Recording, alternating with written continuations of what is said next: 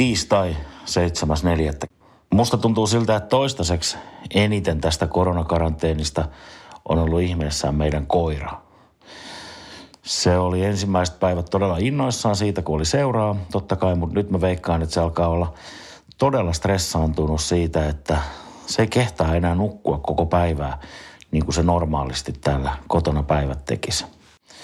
Koira saa tällä hetkellä myös aika kivasti liikuntaa, koska mä en aika jotenkin kehtaa lähteä ilman koiraa tai edes osaa lähteä ilman koiraa lenkille.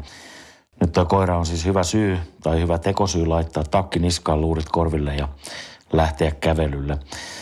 Saa vähän liikuntaa itselle ja, ja niin sanotusti omaa aikaa sekä itselle että niille muille rakkaille läheisille. Mä oon itse asiassa tosi paljon ollut kotona, mutta käynyt työpaikalla suurin piirtein kerran viikossa. Se tuntuu todella oudolta. Normaalisti meidän konttorilla on todella eläväinen meininki, mutta nyt siellä on rauhallista ja kaikki ne, jotka siellä nyt sattuu käymään tai, tai silloin tällöin olemaan, niin on vähän niin kuin tekemässä jotain yhdessä kiellettyä. Mä oon laittanut näiden etätyöviikkojen aikana kellon soimaan joka aamu ennen puoli seitsemää.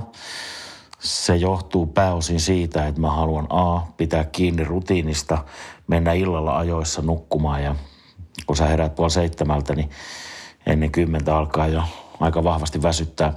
Mä haluan myös varmistaa sen, että mulla on aamulla aikaa valmistautua niihin tuleviin päivän palavereihin ja sitten jotenkin kaiken tämän korona-ahdistuksen vastapainoksi mä haluan herätä aamulla aikaisin, jotta mulla olisi aikaa tehdä itselleni sellainen suhtkot decent aamiainen ja ottaa se aika, ää, lukea Hesaria, juoda kaksi kuppia kahvia, nauttia pikkasen hitaammasta aamusta.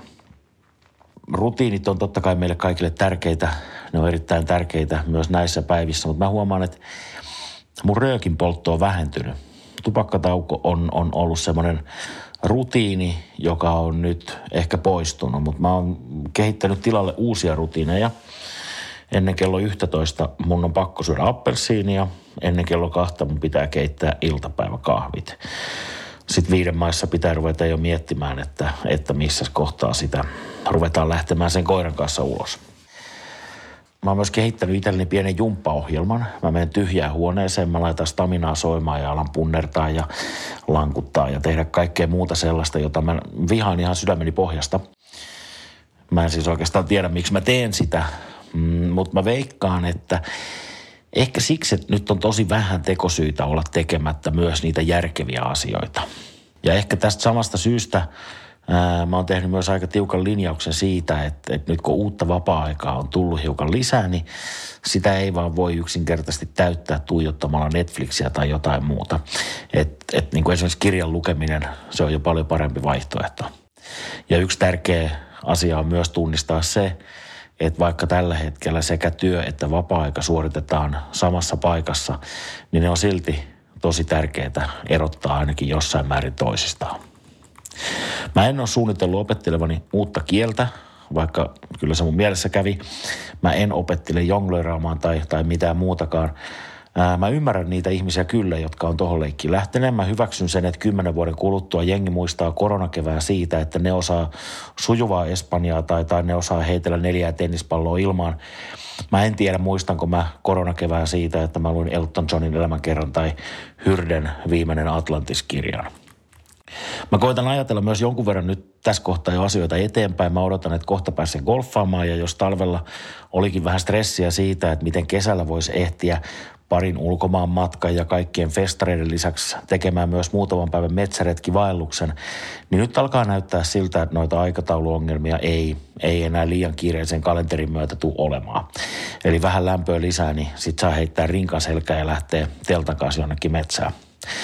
Ää, mä en epäile hetkeäkö, etteikö me selvittäisi tästä, mutta mä en myöskään epäile hetkeäkään, etteikö nyt kokemamme kriisi tulisi jättämään jälkiä, jotka vaikuttaa meihin koko meidän loppuelämämme ajan.